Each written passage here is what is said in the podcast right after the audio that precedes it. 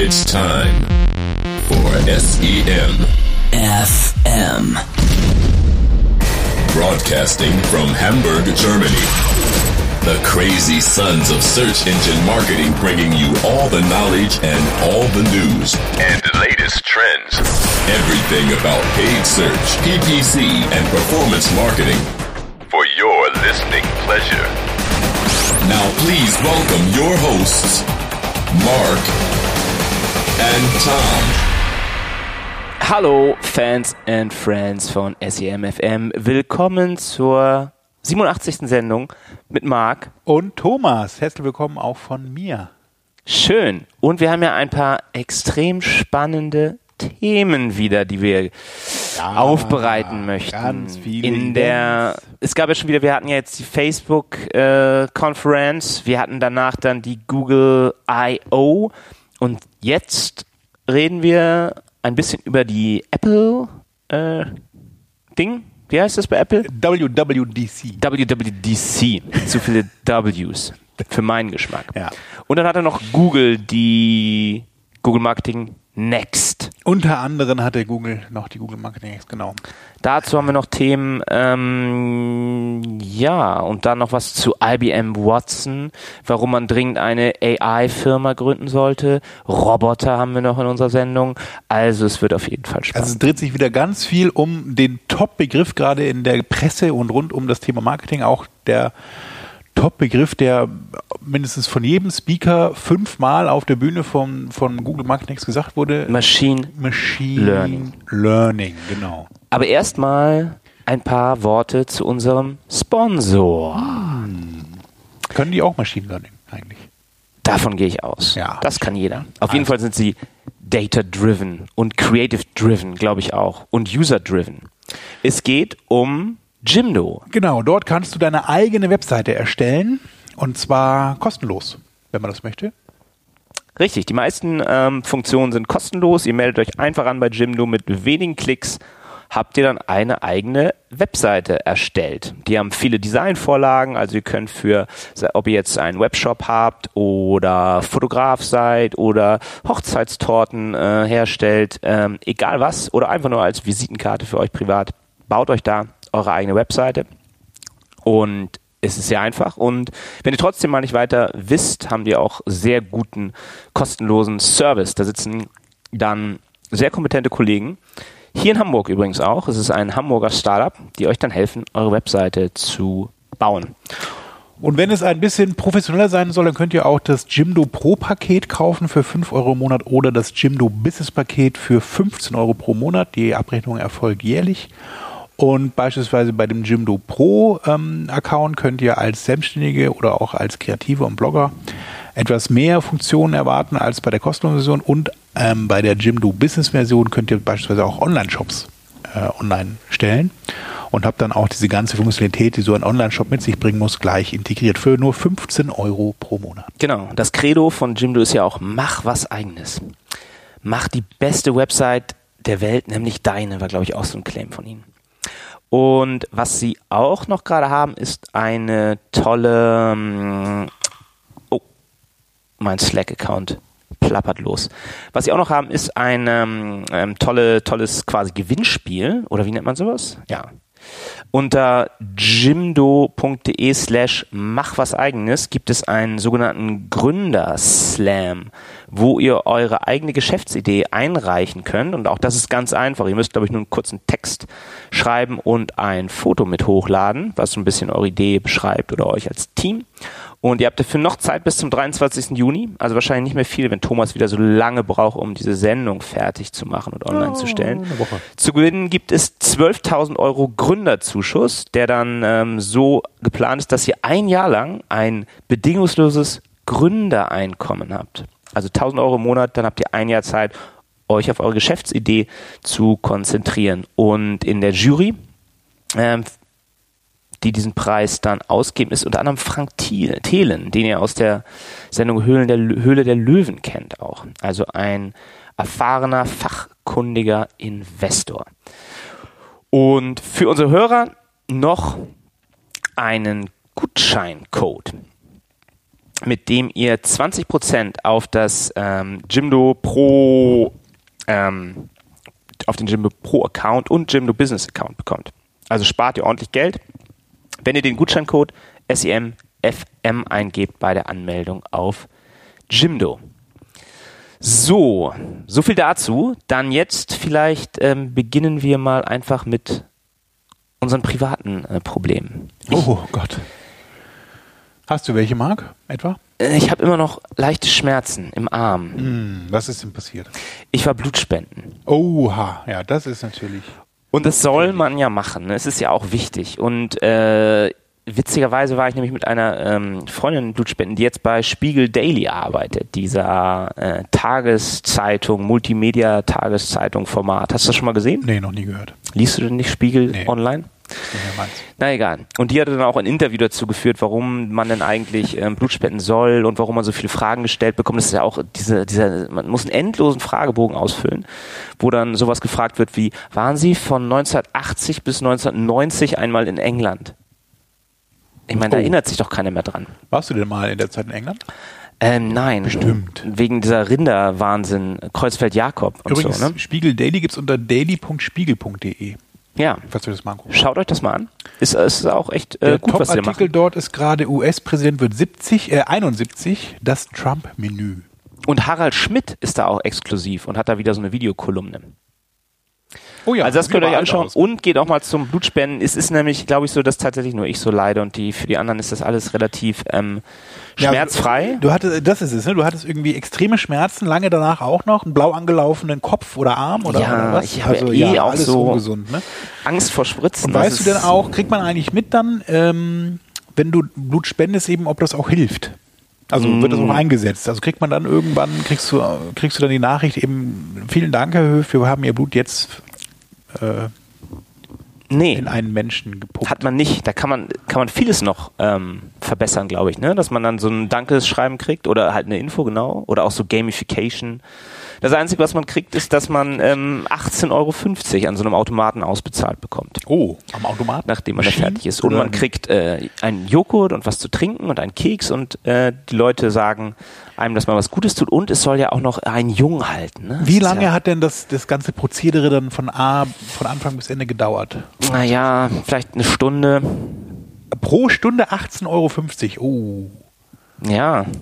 das, äh, Aber du tust halt was Gutes, ne? Und kriegst halt Snacks zu essen. und wie viel, wie oft kann man das und hast dann Tag? Schmerzen. Man kann das, glaube ich, so alle zwölf Wochen machen. Ach so, das, ja. Na Kommt gut. immer darauf an, wie dein Eisen Also, sich. Äh, Spaß beiseite, ist eine gute Sache. Macht das auch.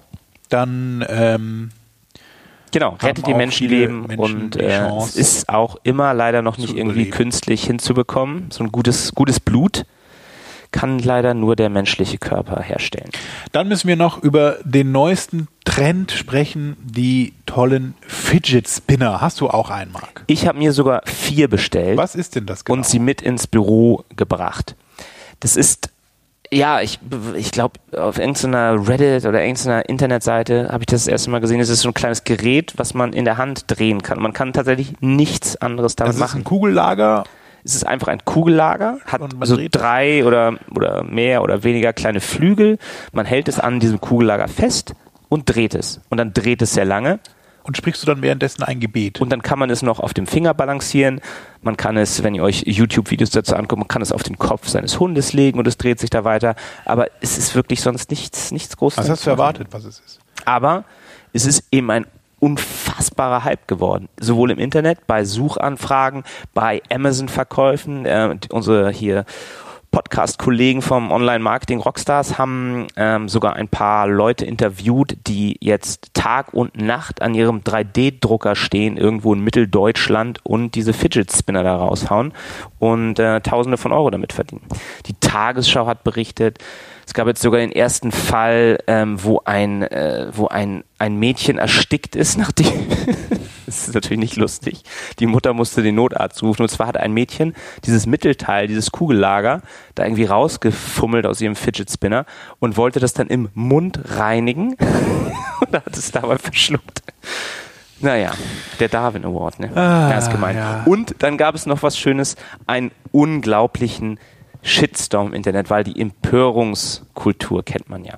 Und zwar hat irgend so ein Jugend-Online-Magazin, glaube ich sogar von den öffentlich-rechtlichen, haben so ein Video produziert. Jan Böhmermann hat das auch geteilt, wo sie dann den Witz, Witz machen so, ähm, es gibt nicht nur den Fidget Spinner, es gibt auch den Midget Spinner, wo dann ein kleinwüchsiger Mensch diese Fidget Spinner dreht und dann machen sie daraus halt den Fidget Midget Fidget Spinner und ja, fanden die wohl lustig. Natürlich haben, hat dann ein, ein, ein kleinwüchsiger Mensch auf YouTube ein Empörungsvideo gepostet, dass er das halt unerträglich findet, dass sie sich da so drüber lustig machen. Da ist natürlich ganz viel darauf aufgesprungen und jetzt Ja. haben sich die alle ganz doll entschuldigt, dass man na, natürlich, man darf keine Witze mehr machen.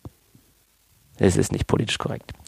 Gut, haben wir das Thema auch gegessen oder gedreht, durch den Wolf gedreht. Ja, aber es ist wirklich, Fidget also das, das Faszinierende ist wirklich, dass ich die, dass das wieder eins zu dieser Geräte ist, die ich überhaupt nicht verstehe. Und wenn vor einem halben Jahr jemand zu mir gekommen wäre, hätte das Ding auf den Tisch gelegt, gesagt, Marc, wir produzieren diese Dinger jetzt zusammen, wir werden beide schweinereich damit, hätte ich gesagt, äh, nee, glaube ich nicht so dran. Es hat mich ja so ein bisschen, weil ich, ich habe das vorhin ja so ein bisschen äh, suffisant eingeschaut, aber es erinnert mich schon so ein bisschen an diese äh, Gebetsmühlen. Also ich dachte auch, dass es so aus dem arabisch muslim- muslimischen Raum sogar kommt. Die haben ja auch mal diese Holzketten, wo man immer so ein Gebet spricht bei ihm. Das sind der Rosenkränze, das ist was Naja, Katholisches. Aber, ja, auch. Ähm, das ist, stimmt, die so drehen, ja, ja, ja, genau, genau. Das ist auch so orthodoxes Katholisches, ne? Naja, Ähm, also das kommt es ich nicht. es ist, glaube ich, ursprünglich hat es, kommt es daher, dass so Kinder mit Aufmerksamkeitsdefizitsyndrom sollen das irgendwie benutzen, um sich besser konzentrieren zu können. Und ich äh, habe das jetzt halt auch, wie gesagt, bei mir im Büro liegen und ähm, drehe dann da mal manchmal dran rum. Also es ist irgendwie schon so ein bisschen Anti-Stress-Gedanke dabei, ne? Aber ob das wirklich hilft. Hm. Und so können wir auch den Bogen spinnen zur Google Marketing Next. Denn auch dieses Thema war nämlich der Opener. Er hat dann nämlich auch gesagt, äh, dass es auch suchanfragenmäßig durch die Decke geht. Der Fidget Spinner. Aber das war nicht das Einzige, worüber sie gesprochen haben, sondern es ging ja hauptsächlich um AdWords, um YouTube und um DoubleClick. Und was Google äh, um Analytics, also um, um AdWords, um Analytics und DoubleClick. Ja, stimmt, stimmt, stimmt. stimmt. Oder beziehungsweise Analytics 360. Aber halt Search Ads und Display Ads und YouTube Ads, so das war, haben sie oft, oft genannt. Und das, äh, und sie haben Machine Learning oft erwähnt. Ja, das hatten wir eben ja schon als, als Opener auch. Eben, Da das ist gerade das mehr aus. Thema irgendwie bei, bei Google, aber auch bei anderen Events, eben bei Facebook und Apple eigentlich auch. Das Genau, das Thema ist der- Machine Learning und dass eigentlich sämtliche ähm, äh, Features, die angeboten werden, in irgendeiner Weise durch Machine Learning besser sind als vorher. Der rote Faden, der durch die Keynotes der Tech Giants, kann man sagen. Konkret gab es bei, bei dieser Keynote auch, ja, weiß ich nicht. Also das Größte war ja eigentlich so dieses Google Attribution, was sie genannt haben, was auch, glaube ich, so am meisten Pressefeedback bekommen hat. Ansonsten gibt es jetzt noch AMP ähm, for Search Ad Landing Pages und Display Ads. Ja, also AMP, die kennt ja diese Accelerated Mobile Pages.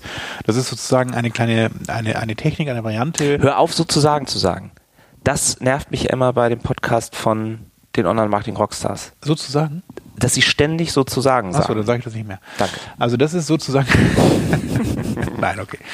Das ist eine Technik, eine Technologie, AMP, die ähm, ermöglicht, dass äh, Webseiten, die auf mobilen Geräten dargestellt werden, deutlich schneller geladen werden können, weil der Code bzw. auch der Inhalt sehr stark reduziert wurde. Auf das Wesentliche, aber ausreicht eben, um auf mobilen Geräten dann dargestellt zu werden. Ähm, und man merkt auch kaum Unterschiede eigentlich, jetzt sagen wir mal optisch oder eben ähm, von der, vom Anmut her eben dann zu den normalen Desktop-Webseiten. Es gibt so ein paar Kritik, Kritikpunkte, dass man sich da auch wieder, ja, das ist kein ganz, also es ist kein ganz offener Standard ist, weil eben einige dieser JavaScript-Libraries, glaube ich, dann von Google-Servern geladen werden und man Genau, so ein bisschen also- sich wieder in diese, in diese Google-Welt noch weiter rein bewegt. Aber Ja. sie haben natürlich das Problem gelöst, dass einfach die mobilen Webseiten von vielen ähm, einfach zu lange laden. Auch mobile Werbung sehe ich ganz oft, dass ich halt eine mobile Webseite öffne und ich die Werbung überhaupt nicht zu Gesicht bekomme. Und auch das versuchen sie dann damit zu lösen. Und ja, solange da keine anderen offenen, besseren Standards verfügbar sind, ähm, ist das, glaube ich, eine ganz gute Initiative, würde ich mal sagen. Genau, also es werden sowohl ähm, Webseiten über diese Technik ausgeliefert, als auch dann, und das hier hat eben Google jetzt bei diesem Event vorgestellt, dann die Anzeigen, die Google über das Display-Netzwerk, aber auch dann im Bereich Search ausliefert. Und ähm, wie Marc schon sagt, die Ladezeit ist eben deutlich kürzer. Und ähm, die, der Vorteil, wenn man eben das Ganze im Google Display Netzwerk macht, ist, dass äh, DoubleClick, also die Technologie hinter dem Display-Netzwerk von, von Google, ähm, automatisch ähm, Werbemittel, die im ursprünglichen Format erstellt wurden, in dieses AMP-Format umwandelt. Und es gibt auch, wenn ich das richtig gesehen habe, äh, auch bei den Anzeigen dann so ein kleines AMP-Logo. Genau. Also in Zukunft werden vermutlich auch sehr viel mehr Leute dann auf organische oder Paid Listings klicken, wenn dieses AMP-Logo dabei ist, womit Google dann auch wieder ihre ähm, Macht und ihr Monopol als Suchmaschine einsetzt, um so eine eigene Technologie da. Und hier kommt so ein bisschen das Problem zum Tragen, was Marco schon erwähnt hatte, dass Google hier stark eingreift in die Auslieferung, denn diese Seiten sind häufig dann von Google gecached. Also ähm, man kennt ja so dieses Preloading noch, was es früher auch gab, dass so das erste und zweite Ergebnis dann schon vorgeladen wurde, obwohl der Nutzer noch gar nicht geklickt hatte. Und ähnliches passiert eben auch bei diesen AMP-Seiten. Also wenn man eine AMP-Version äh, zur Verfügung stellt, eben dann kann Google die vorher schon in den Cache laden, um sie eben dann schneller ausliefern zu können für die Nutzer.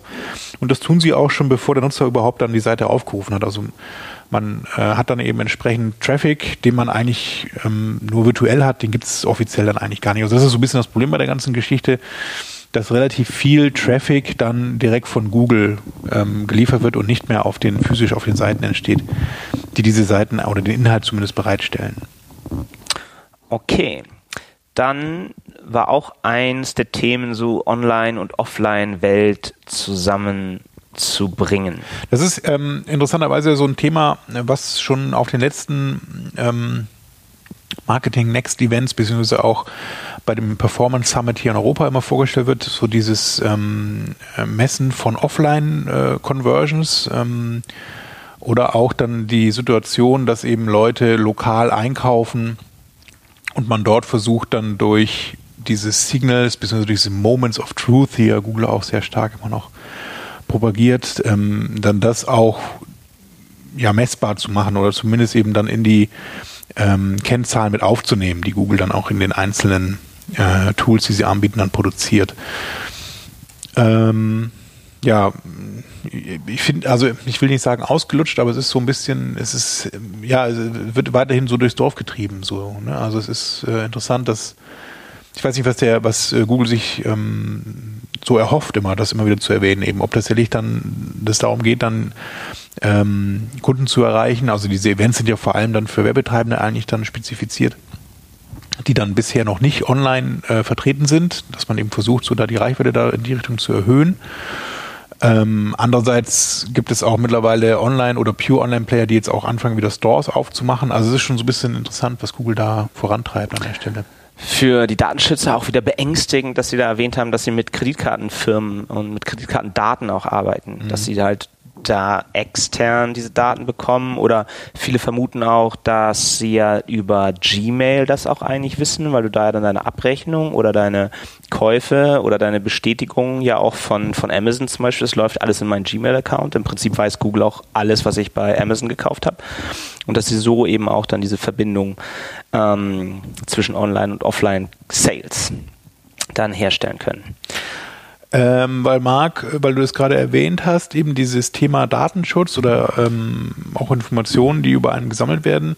Äh, mittlerweile gibt es auch keine Keynote mehr von Google, wo nicht das Thema explizit angesprochen wird. Also da wird dann immer dieses myaccount.google.com als Screenshot gezeigt. Wenn ihr das aufruft, die Seite, dann könnt ihr eben euer Profil oder auch die Daten, die dann im Grunde von Google erfasst werden, dann äh, sehen und beeinflussen. Und das ist eben auch das, womit dann Google Werbung macht am Ende eben, oder das zumindest dann ähm, äh, nochmal speziell dann darauf eingeht, dass eben der Nutzer oder Google-Nutzer immer noch den, äh, die Möglichkeit eben dann hat, diese Daten, die gesammelt werden, zu sehen und auch zu löschen oder eben zu beeinflussen und einzustellen, ob das auch weiterhin passieren soll oder nicht. Ja, das, das hatten wir ja Google schon. immer extrem wichtig zu sein. Oder es ist ja auch extrem wichtig eigentlich eben, dass man diese Option als Nutzer von Google-Produkten immer noch hat. Wir hatten ja das schon mal gezeigt, dass ja das Unheimlichste fand ich ja eigentlich, dass Google alle Audiodaten speichert, die man jemals an diesen Assistant geschickt hat, ne? wo man dann das Ganze irgendwie, okay, hey Google, ruf meine Mutter an und so kann man sich dann als, äh, kann man sich seine eigene Stimme dann anhören, weil die Mhm. auf irgendwelchen Google-Servern, wer weiß, wie lange dann gespeichert. Ja, und auch bei Google Maps sämtliche Adressen, die man mal eingegeben hat, wo man mal hinnavigiert ist oder auch, ähm, wenn man eingestellt hat, dass automatisch gespeichert werden soll, wo man ist, dass das eben auch entsprechend nachverfolgbar ist. Also es ist schon eine ganze Menge, ähm, was man A an Daten produziert vor sich selbst und dann auch B bei Google gespeichert hat und auch immer wieder rückverfolgen kann. Und das auch tatsächlich eben bis mehrere Jahre rückwärts so, ne, seit man eben diesen Dienst bewusst oder unbewusst auch mal aktiviert hat. Aber wir sind ja Freunde davon. Ich finde das gut, wenn Google Maps dadurch besser wird, Google Mail oder der Assistant besser werden. Können Sie meinetwegen meine Daten haben, solange Sie gut drauf aufpassen. So, noch was ganz Neues, was, was heißt nicht ganz neu, aber was Neues, was sie vorgestellt haben, ist vor allem dieses ganze Thema ähm, auch im Bereich äh, Search, aber auch im Bereich Display, dieses In-Market Audiences. Also sie versuchen eben, das hat mir eben schon so ein bisschen erwähnt, dass man ähm, äh, äh, verbessern kann, mit wem man eigentlich dann äh, als Zielgruppe kommunizieren möchte. Und das lässt sich jetzt nach, ähm, neu eben auch bei Google Search oder jetzt in Zukunft auch bei Google Search einstellen, also in, bei AdWords, aber auch schon etwas länger eben im Display-Bereich in, in, in DoubleClick. Das heißt, man kann von vornherein seine ähm, Audience bzw. seine Zielgruppe eben besser klassifizieren und auch einstellen, mit welchen Kriterien dann die Zielgruppe ausgeführt sein soll. Also sollen das eben ähm, Leute sein, die jetzt in Kürze etwas kaufen möchten, eine bestimmte Intention haben, ähm, was natürlich so die Werbewirksamkeit bzw. auch dann Klickrate und Conversion Rate vor allem eben dann nochmal deutlich erhöhen sollte. Ja, und diese Daten sammeln sie eben auch wieder über ihre gesamten Assets ein. Also jemand, der sich jetzt ein, ein Auto-Video anschaut auf YouTube oder auf irgendwelchen Autoseiten ist, die vielleicht mit einem Double-Click-Tag versehen sind, die kann man dann eben auch wieder ansprechen in Search. Was, was ich auch so ein bisschen seltsam fand, dass die In-Market Audiences in Search Ads jetzt als, ähm, als Zielgruppen benutzt werden können. Weil ja eigentlich so jemand, der jetzt nach ähm, neuen Geländewagen kaufen sucht, wenn ich da jetzt dann noch zusätzlich okay, man kann dann vielleicht mehr, vielleicht kann man dann noch mehr bieten, wenn Google noch weiß, dass der tatsächlich auch andere Signale gegeben hat, außer Genau. diese Suchanfrage, dass er gerade an einem Kauf interessiert ist. Ja. Also es geht vor allem halt so ein bisschen um das Thema Customer Journey an der Stelle, dass man halt ähm, durch diese Market Audiences nochmal oder in Market Audiences nochmal spezifizieren kann, an welcher Stelle in der Customer Journey ist der. Ist der eher in so einer Informationsphase oder ist der schon in so einer Kauflaune? Ähm, das könnte man eben nochmal durch diese In-Market Audiences unterstützen und dann entsprechend auch äh, beispielsweise Texte anpassen. Ein bisschen gezeigt haben sie das eben ähm, mit so einem Vergleich von drei Leuten, also der unterschiedlichen Menschen, die eigentlich nach dem gleichen Begriff suchen, wo dann aufgrund Signale, die ringsherum gesammelt wurden, um das Umfeld, was auch vorher von den Leuten gesucht wurde, wo sie sich auch befinden, dann nochmal spezifiziert wurde von Google, in welcher Situation ist dieser Suchende auch gerade und kann man entsprechend auch dann das Ergebnis, also die die Werbeanzeige, die dann erscheint, ähm, optimieren auf das, was der Nutzer eigentlich gerade vorhat. Gut. Dann kommen wir zu Google Attribution. Mit so eins der Highlights. Man ist, diese ganze Attribution-Thematik stammt, glaube ich, aus dem Produkt Adometry, was sie damals gekauft haben, was so für der führende Anbieter von Data-Driven Attribution war. Dann haben sie es integriert in Google Analytics, aber auch nur in der kostenpflichtigen Version, soweit ich weiß. Und nun wird es auch im AdWords-Konto kostenlos verfügbar sein. Es ist Vielleicht da noch kurz, also die, dieses Attribution Ja. ist als ist ein eigenes Produkt innerhalb dieser Google Analytics 360 Suite. Ähm, es gab es schon vorher ähm, auch als ähm, Teilreporting innerhalb von Google Analytics, egal, also sowohl kostenlos als auch in der kostenpflichtigen Version. Diese, diese Zusatzversion oder dieses eigene Produkt Google Attribution ähm, ist nicht kostenlos. Also das gibt es tatsächlich innerhalb von AdWords oder innerhalb von Analytics kostenlos, aber diese Komplettversion Google Attribution 360, die lässt sich Google bezahlen. Okay, genau. Wie funktioniert das Ganze? Äh, es funktioniert eigentlich so, dass ihr mit einem Klick, ist es wieder sehr einfach, zumindest die Daten von Google zusammenbringen könnt. Google Analytics, alle eure Views in Google Analytics, eure AdWords-Konten und auch ähm, andere Daten, die ihr dann hochladet, wenn ihr sie nicht eh schon in Google Analytics ähm, vorhanden habt. Und dann könnt ihr eben diese Auswertung über diese gesamten Kanäle machen, wer jetzt wann wo an einer Customer Journey beteiligt war. Dieses alte Beispiel kennt man. Es hat jemand eine organische Suche gemacht. Danach hat er noch einen E-Mail-Newsletter bekommen. Dann hat er auf einen Paid Search Eintrag geklickt und zum Schluss kam er über einen Affiliate-Link und hat was gekauft. Und es wäre jetzt falsch, 100% dieses Kaufs diesem Affiliate-Link ähm, zuzuschreiben, sondern man müsste es verteilen auf die einzelnen Kanäle. Und in dieser Demo, die ähm, während dieser Keynote dann gemacht wurde, wurde natürlich wieder gesagt, dass die beste Attribution nicht irgendwie Last Click oder First Click oder Badewanne oder eins der statischen Sachen sind, sondern Data-Driven Attribution. Und Data-Driven Attribution nutzt ein, ein, ein Verfahren, das nennt sich wie nochmal? Ich glaube irgendwas mit Maschine und selbstlernend oder so. Machine, Machine Learning. Learning. Und ganz interessant fand ich, ähm, ja, dass, dass es ja an sich schon mal eine leichte Skepsis geben sollte von einer Firma, die sagt, wir kennen die, die, die korrekte und faire Verteilung ähm, eines Kaufs auf alle Werbekanäle, wenn sie einige dieser Werbekanäle komplett äh, beherrschen und damit ihr Geld verdienen. Und zufälligerweise war dann in diesem Beispiel, was auf der Keynote gezeigt wurde, dann ähm, war auf der linken Seite dieses äh, User Interfaces die Last Click Attribution und auf der rechten Seite dann die neue, bessere Data Driven Attribution. Und in dieser Data Driven Attribution haben dann Generic Paid Search und Display als einzige Kanäle extrem viel dazu gewonnen. Also gerade Generic Search Terms, die ja eigentlich äh, die, die Cash Cow von Google sind, die muss man dann, da muss man also mehr investieren. Und ähm, ja, er hat dann auch so Beispiel gesagt, so, ja, und vorher dachtet ihr vielleicht, dass ein generischer Begriff wie, wie ähm, HD-Farbfernseher äh, sich gar nicht rentiert für euch, aber jetzt, da wir das jetzt so mit, mit Machine Learning und so, auf einmal sieht das ja viel besser aus. Und auch ähm, Mobile Display, auch ein spezieller Bereich, den Google total pusht gerade, auch der funktioniert auf einmal viel besser nach dieser Data-Driven Attribution. Also ähm, ja, man muss natürlich immer sagen, dass, dass generell schon diese, diese Tools von Google ähm, gut sind und sie haben auch gesagt, dass ähm, Kunden dadurch auch sehen, dass sie mehr Conversions auch generieren und dann nicht nur irgendwelche Sachen umverteilen. Und wie immer wäre so die Empfehlung, ähm, trotz der Skepsis, die man da grundsätzlich haben muss, das mal auszuprobieren und wenn es dann tatsächlich euch mehr Conversions liefert und tatsächlich ihr mehr in, in Generic Paid Search und Mobile Display investieren solltet, ähm, dann ja, Schaut es euch mal an.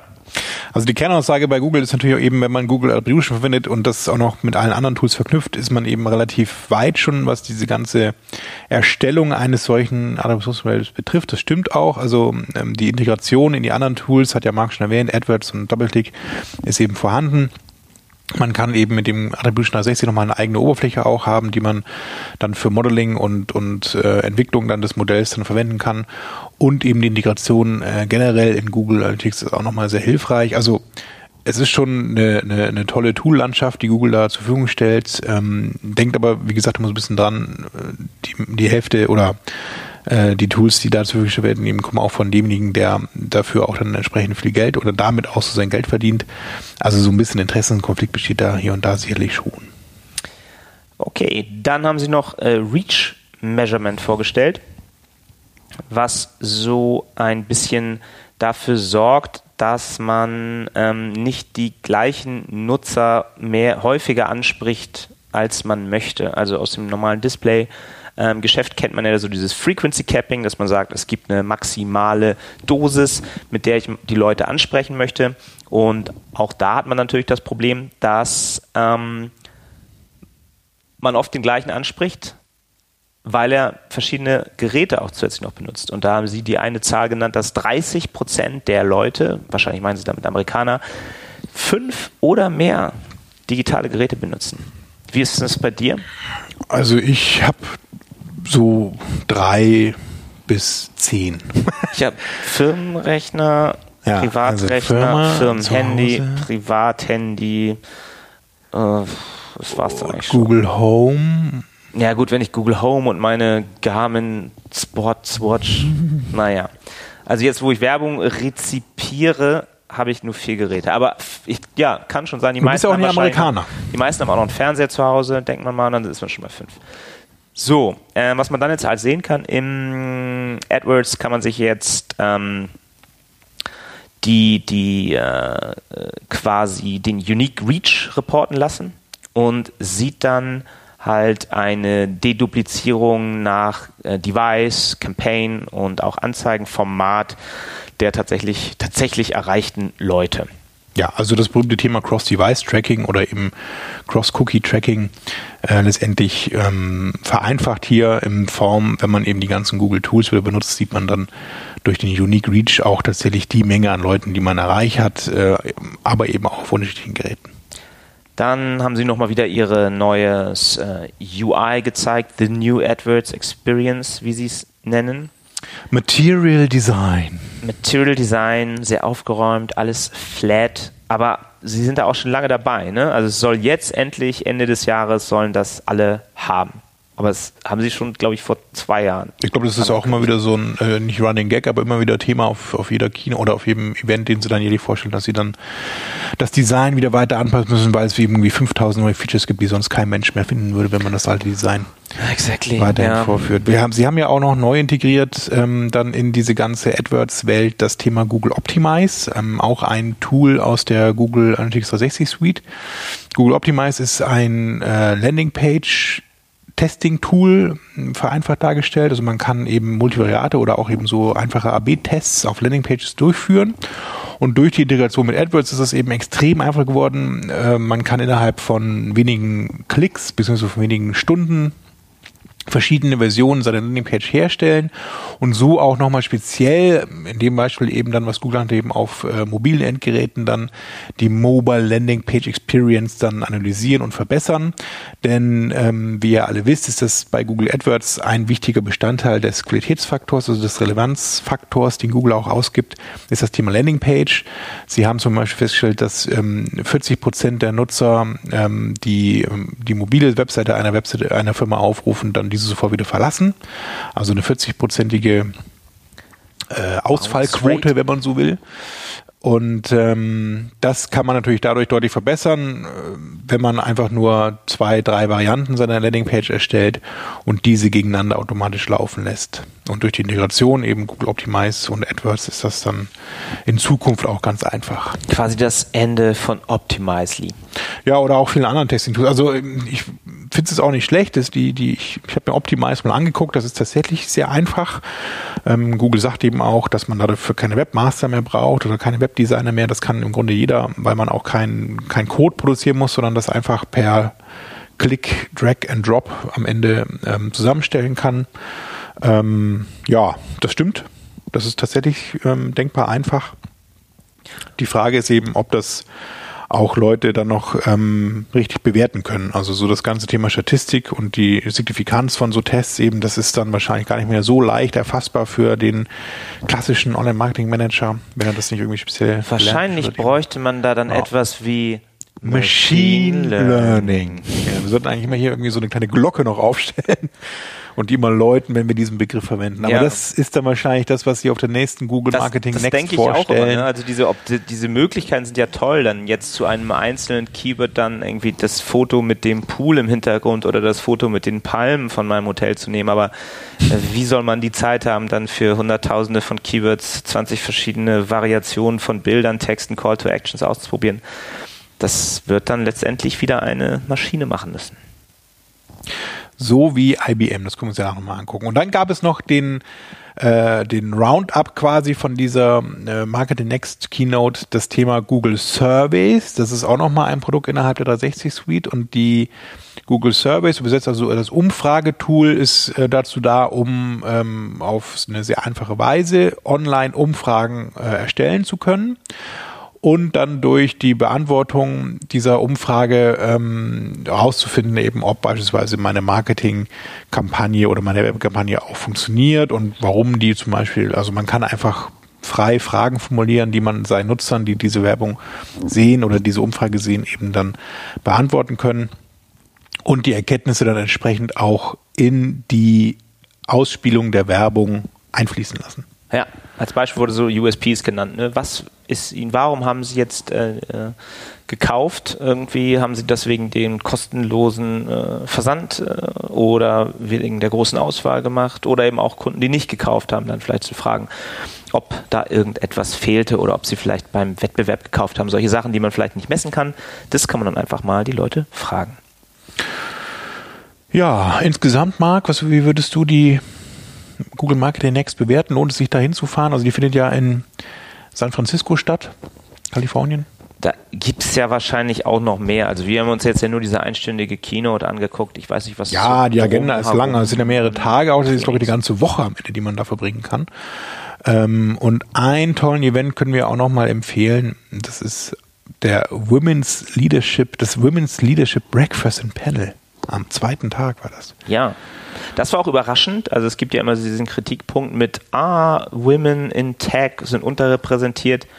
Auf diesen Keynote-Stages ist das eigentlich nicht mehr so. Also bei Google waren jetzt so. drei Ein, Frauen Drei, bei dieser Keynote, die vier, gesprochen fünf. haben. Habe ich gezählt. Und Nee, drei, du hast recht. drei Frauen. Drei Frauen, aber ich glaube auch drei Männer nur, oder? Vier vielleicht? Und nur ein weißer Mann. Oh ja, Bill Key. Sonst Zum Thema Attribution. Inder und Frauen. Gut, da sind sie angekommen. Auf der Google Keynote. Wie es dann Ja. im Backend bei den ganzen Entwickler-Nerds aussieht, wahrscheinlich noch ein größeres Ungleichgewicht. Noch. Alright. Ja, dann haben wir versprochen, dass wir noch was zu Apple sagen können, sagen wollen. Und zwar habe ich ähm, eine interessante Nachricht ähm, gelesen, ähm, die ähm, quasi so in eigener Sache auch ganz spannend ist. Und zwar möchte Apple das Hörverhalten bei Podcasts offenlegen. Ähm, die Idee ist also, oder beziehungsweise die Funktion ist, dass Apple ja durch diese eigene Podcast-App, die auf jedem iOS vorinstalliert ist, ähm, ja relativ viele Daten hat, äh, wie viel von Podcasts eigentlich gehört wird, also an welcher Stelle Podcasts dann eher äh, beispielsweise auch abgebrochen werden zu hören. Und diese Informationen sollen über ein Analysetool dann auch den Podcast-Veröffentlichern zur Verfügung gestellt werden können. Ich finde es eine ganz spannende, äh, ein ganz spannendes Feature. Ich habe sowas auch schon mal selber irgendwie äh, versucht zu finden, ob sowas gibt. Ob wir sowas auch bei uns in den Podcast einmal können. Ich nutze ja Podtrack aktuell, das ist aber nur so recht grob eigentlich die, die Anzahl der, der Hörer und die Herkunft und wer auf welchem Gerät und sowas eben ausweist.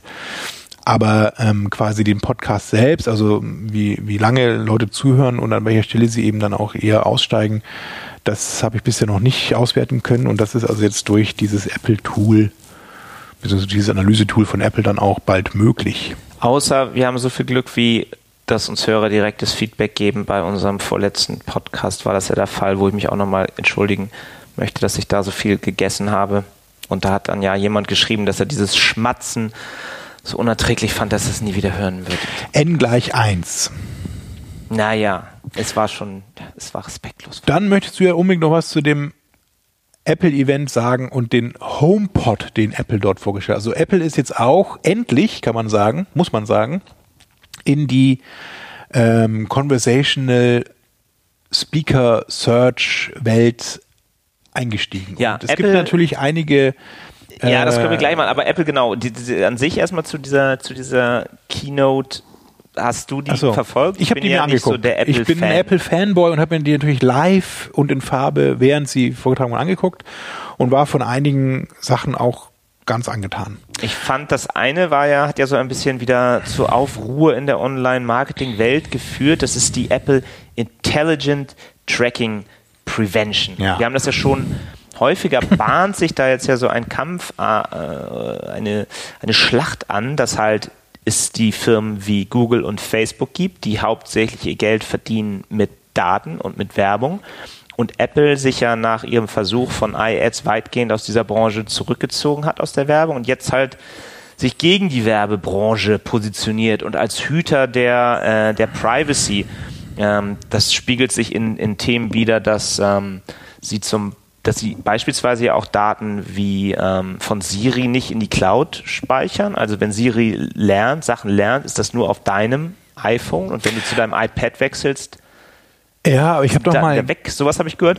Und dieses ähm, Intelligent Tracking Prevention ist jetzt was, was in der nächsten ähm, Safari ähm, Version. Also aber hat es was mit einem bestimmten Thema zu tun, was mir jetzt gerade einfällt dazu, wenn ich an Intelligent Tracking Prevention denke, da hat doch bestimmt Machine Learning Tech einen Einfluss drauf. Exactly. Ah, Gott sei Dank. They will use machine learning to figure out what's Oh, annoying and where they can hurt Google and Facebook the most. Ähm, ja, sie werden auf jeden Fall jetzt ähm, identifizieren, wenn Leute sowas wie Cookie-Matching machen oder dein, dein, dein Cookie wieder neu setzen, obwohl du die Seite gar nicht mehr besucht hast und so. Also so ein paar Methoden, die eigentlich äh, gang und gäbe sind Ja. in der Online-Welt, um anständig über Cookies tracken zu können. Das wird Apple in Zukunft verhindern. Und auch, und das finde ich echt gut, Autoplay on Videos. ja, das, Das ist nur wirklich ein Feature, würde ich auch gerne mal einstellen in meinem Browser, ob ich das haben möchte Und am nicht. schlimmsten sind die Videos, die dann mit Ton auch noch angehen, Ja. wie auf welt.de zum Beispiel. Das Ja. ist die schlimmste Seite, es, es, es nervt einfach nur. Ja, also ein paar Vorteile hat das Ganze auch natürlich. Andererseits interessant eben, ähm, dass sich Apple da komplett dagegen wendet, eben nicht ganz alleine. Es gab ja auch, haben ja in der letzten Saison ja auch veröffentlicht, dass sich Google mit dem äh, Chrome-Browser so ein bisschen in die Richtung entwickelt, dass sie ähm, auch äh, wahrscheinlich wieder mit diesem Machine Learning-Gedanken dahinter eben dann die Werbung unterbinden wollen, die äh, keinen Nutzen oder keinen Vorteil, irgendwie keinen Mehrwert bringt. Für Google. Das ist immer die Frage, Sie für wen genau. wollen halt die Werbung blocken, die äh, nicht Google-konform ist. Ja, und ähm, gleiches tut jetzt eben auch Apple mit Safari, die allerdings da eigentlich kein, äh, nicht sich selbst irgendwie dann da ins Knie schießen können. Und So. interessant war auch, dass nach dieser Ankündigung sofort der, ähm, der Stockpreis, der Aktienkurs von Criteo, dem, dem größten Retargeting-Anbieter, ist sofort um über 7% gefallen. Also man macht sich schon Sorgen, obwohl Safari halt auf Desktop kaum äh, Market Share hat, habe ich irgendwie gelesen, so 4% sind sie natürlich auf auf ähm, Smartphones, gerade im US-Markt, haben sie ja, glaube ich, irgendwie 70, 70 80 Prozent der Smartphones da sind. Äh, es ist immer noch Apple, ist unglaublich. Rest der Welt halt nicht so. Aber so eine Ankündigung, ja, müssen sich halt die, die Retargeter und die Tracking, Tracking-Leute ein bisschen was anderes einfallen lassen, um das wieder zu umgehen. Ja, und Apple tut das äh, selber auch so ein bisschen. Sie haben nämlich ein neues Device vorgestellt, den, den Apple Siri Lautsprecher HomePod. Ähm, das wurde auch langsam Zeit, habe ich ja eben schon so kurz erwähnt.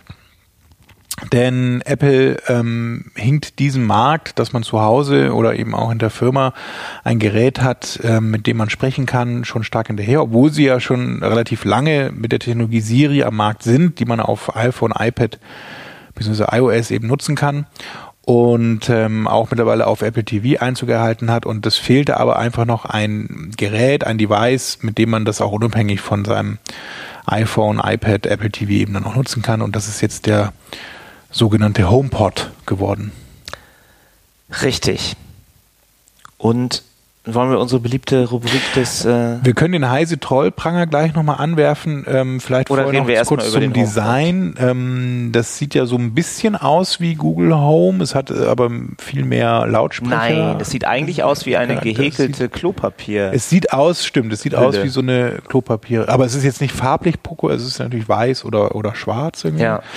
Und ja, ich finde jetzt aber, ich glaube auch die Optik ist bei so einem Gerät, also das von, man muss aber, also jetzt persönlicher Geschmack, Geschmack ist ja, lässt ja nicht, nicht überschreiten eben. Aber ähm, mittlerweile ist äh, Amazon Echo oder auch Amazon Echo Dot das hässlichste Device von allen geworden. Da würde ich waren mit die ersten, auf jeden Fall übereinstimmen. Das ist das hässlichste. Das zweithässlichste ist, finde ich persönlich, das von Apple und Google ist immer noch irgendwie am gelungensten. Wobei ich bei Google dieses Farbspielchen nicht mag. Also das ist für mich nur ein überflüssiges Feature. ja, aber das Apple ist auch so uninspiriert. naja, äh, wie gesagt, über Geschmack lässt sich ja nicht Egal. streiten. Vielleicht noch der, der USP, wo sie glauben, sich unterscheiden zu können. Ist auch auch ganz interessant, dass sie nicht etwa auf besondere, schlaue, intelligente Konversation und Dienste eingegangen sind, weil da sind sich alle einig, dass Siri da mittlerweile hinterher ist, weit hinterher ist hinter dem, was einem Alexa und auch Google beantworten können an Fragen. Sondern sie sind auf Musik eingegangen. Sie wollen damit hauptsächlich das Musikhören revolutionieren. Ähm, und haben deshalb einen ganz fantastischen Lautsprecher da eingebaut. Mhm. Und es gab da sogar einen Demoraum, wo man in einem speziell ausgemessenen von Apple angeordneten Raum ein HomePod neben einen Google Home und einen Alexa Speaker gestellt hat und der Apple-Lautsprecher hat viel, viel besser geklappt. Hat sie alle platt gemacht. Ja. Ja, der HomePod. Ähm, so richtig angekündigt mit Release ist es noch nicht. Es hieß irgendwie Ende des Jahres. Also äh, wie so oft will wahrscheinlich Apple auch das Weihnachtsgeschäft hier noch mitnehmen.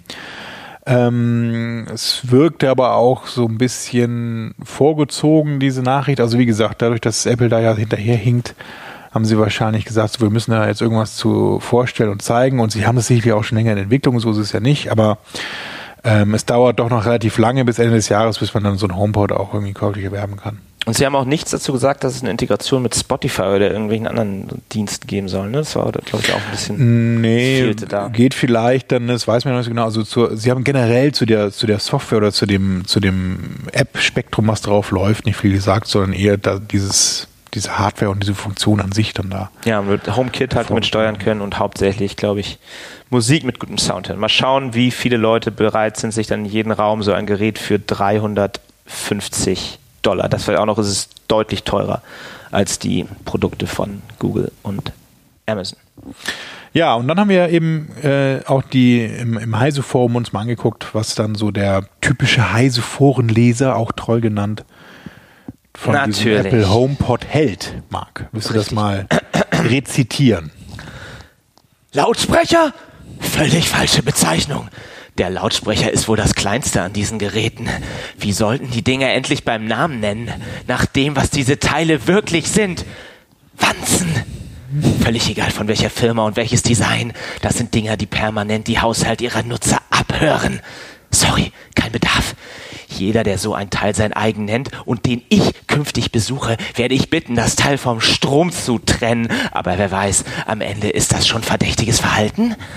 Selbst Orwell hätte sich nicht vorstellen können, dass die Menschheit derart verdummt, dass diese sich so etwas freiwillig in die Wohnung stellt und dafür allen Ernstes auch noch Geld ausgibt.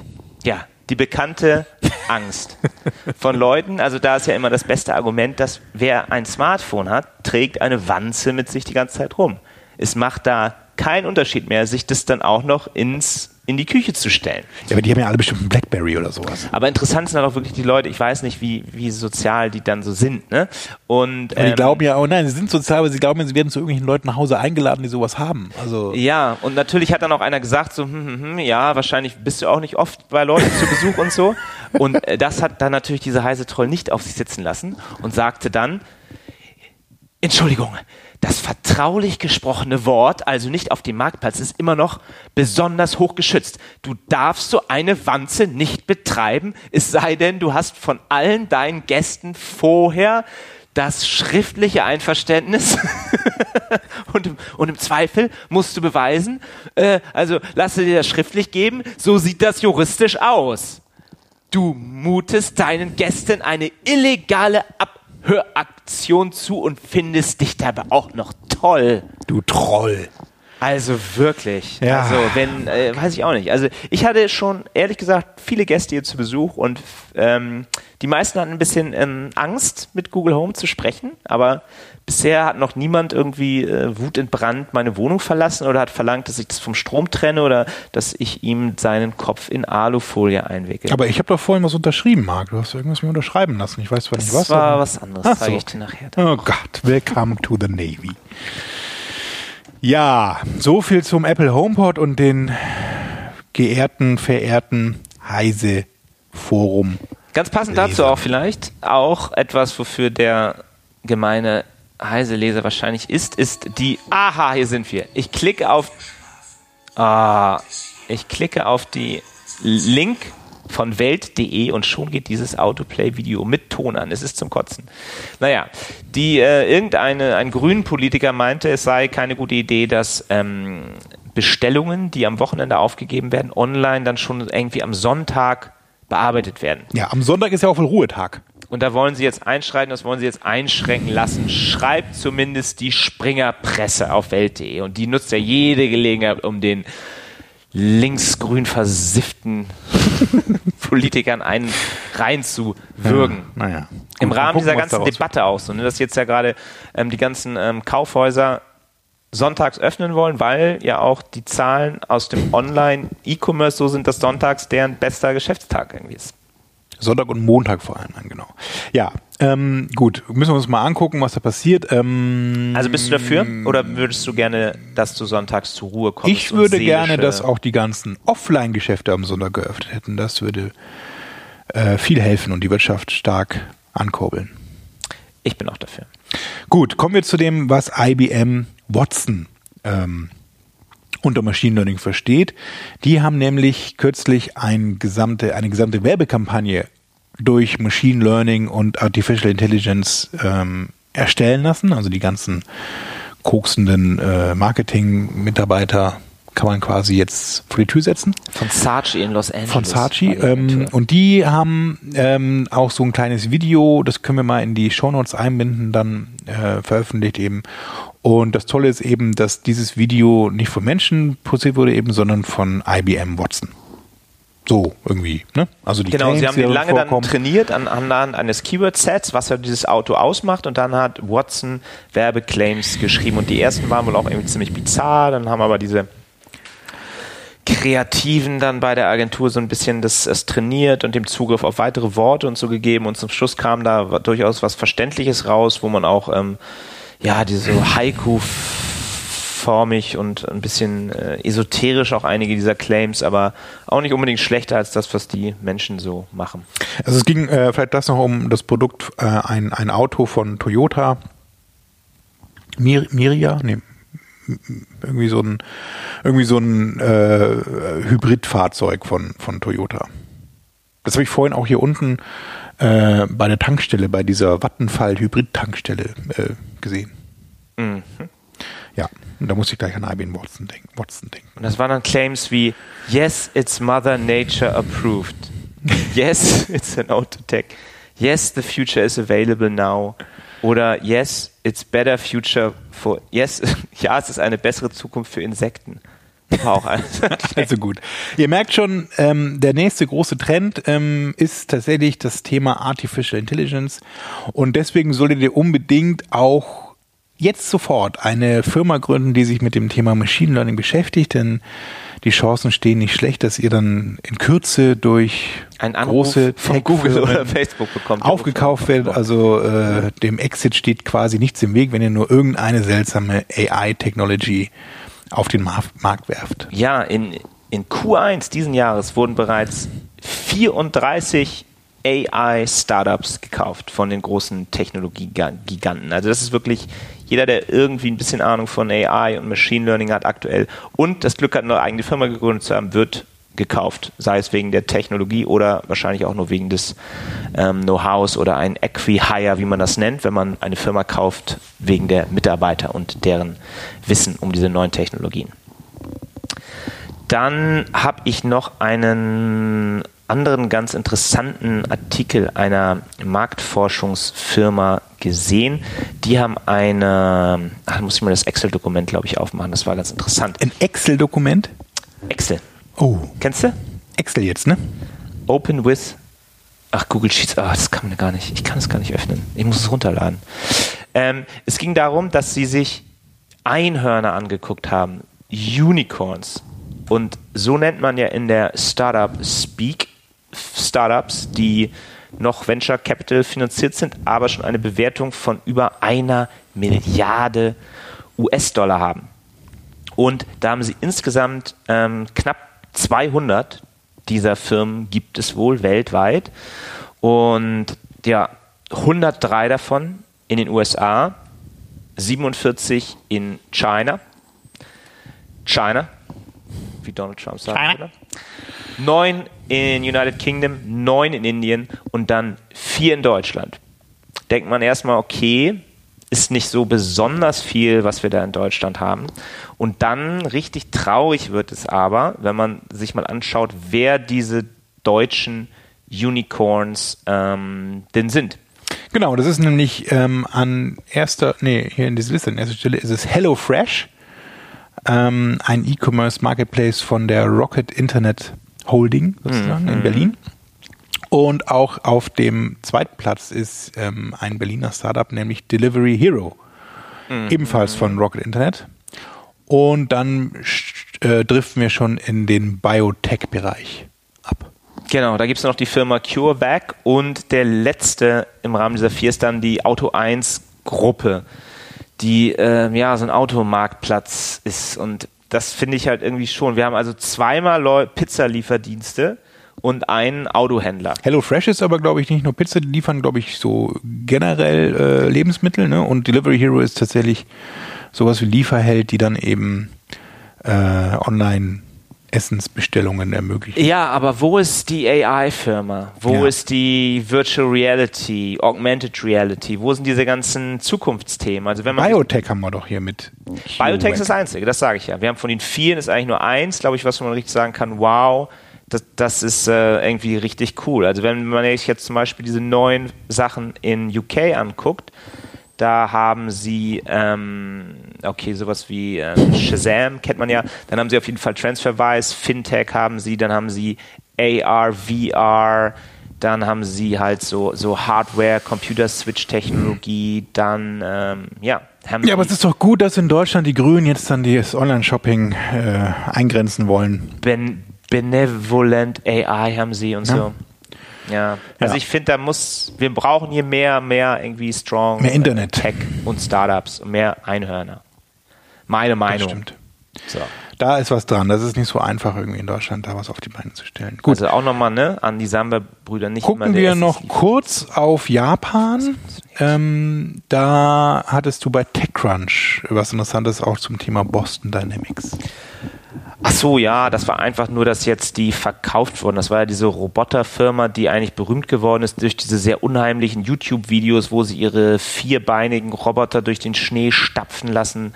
Ähm, Big Dog war ja, glaube ich, einer der bekanntesten von denen.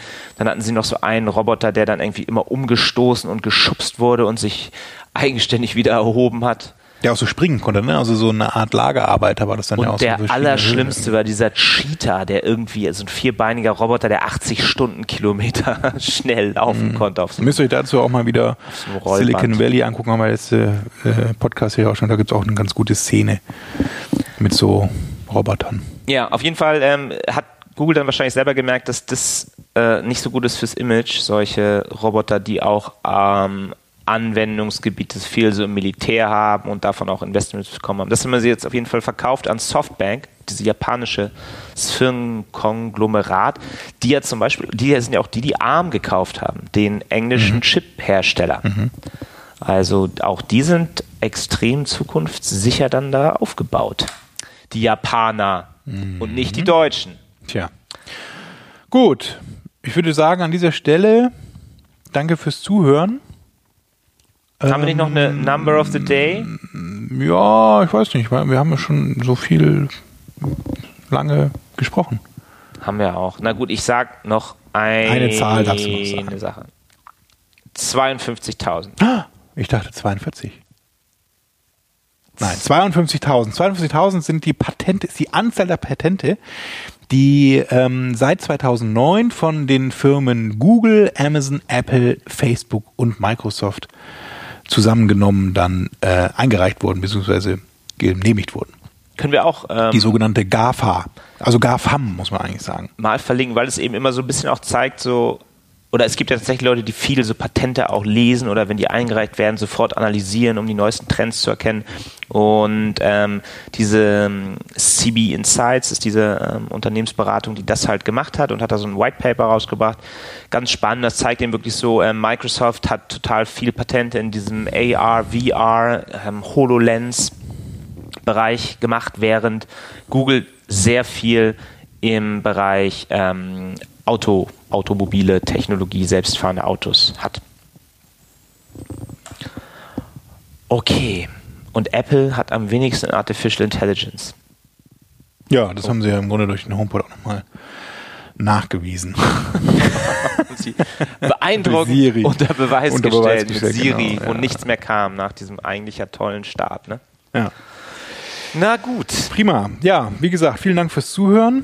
Ähm, wir hören uns wieder in hoffentlich vier Wochen.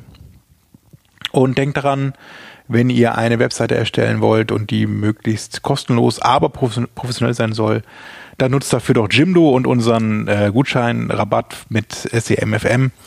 Dann könnt ihr nochmal 20% auf den regulären Preis von Jimdo Pro und Jimdo Business sparen. Ja, perfekt. So machen wir es. Bis dann. Tschüss.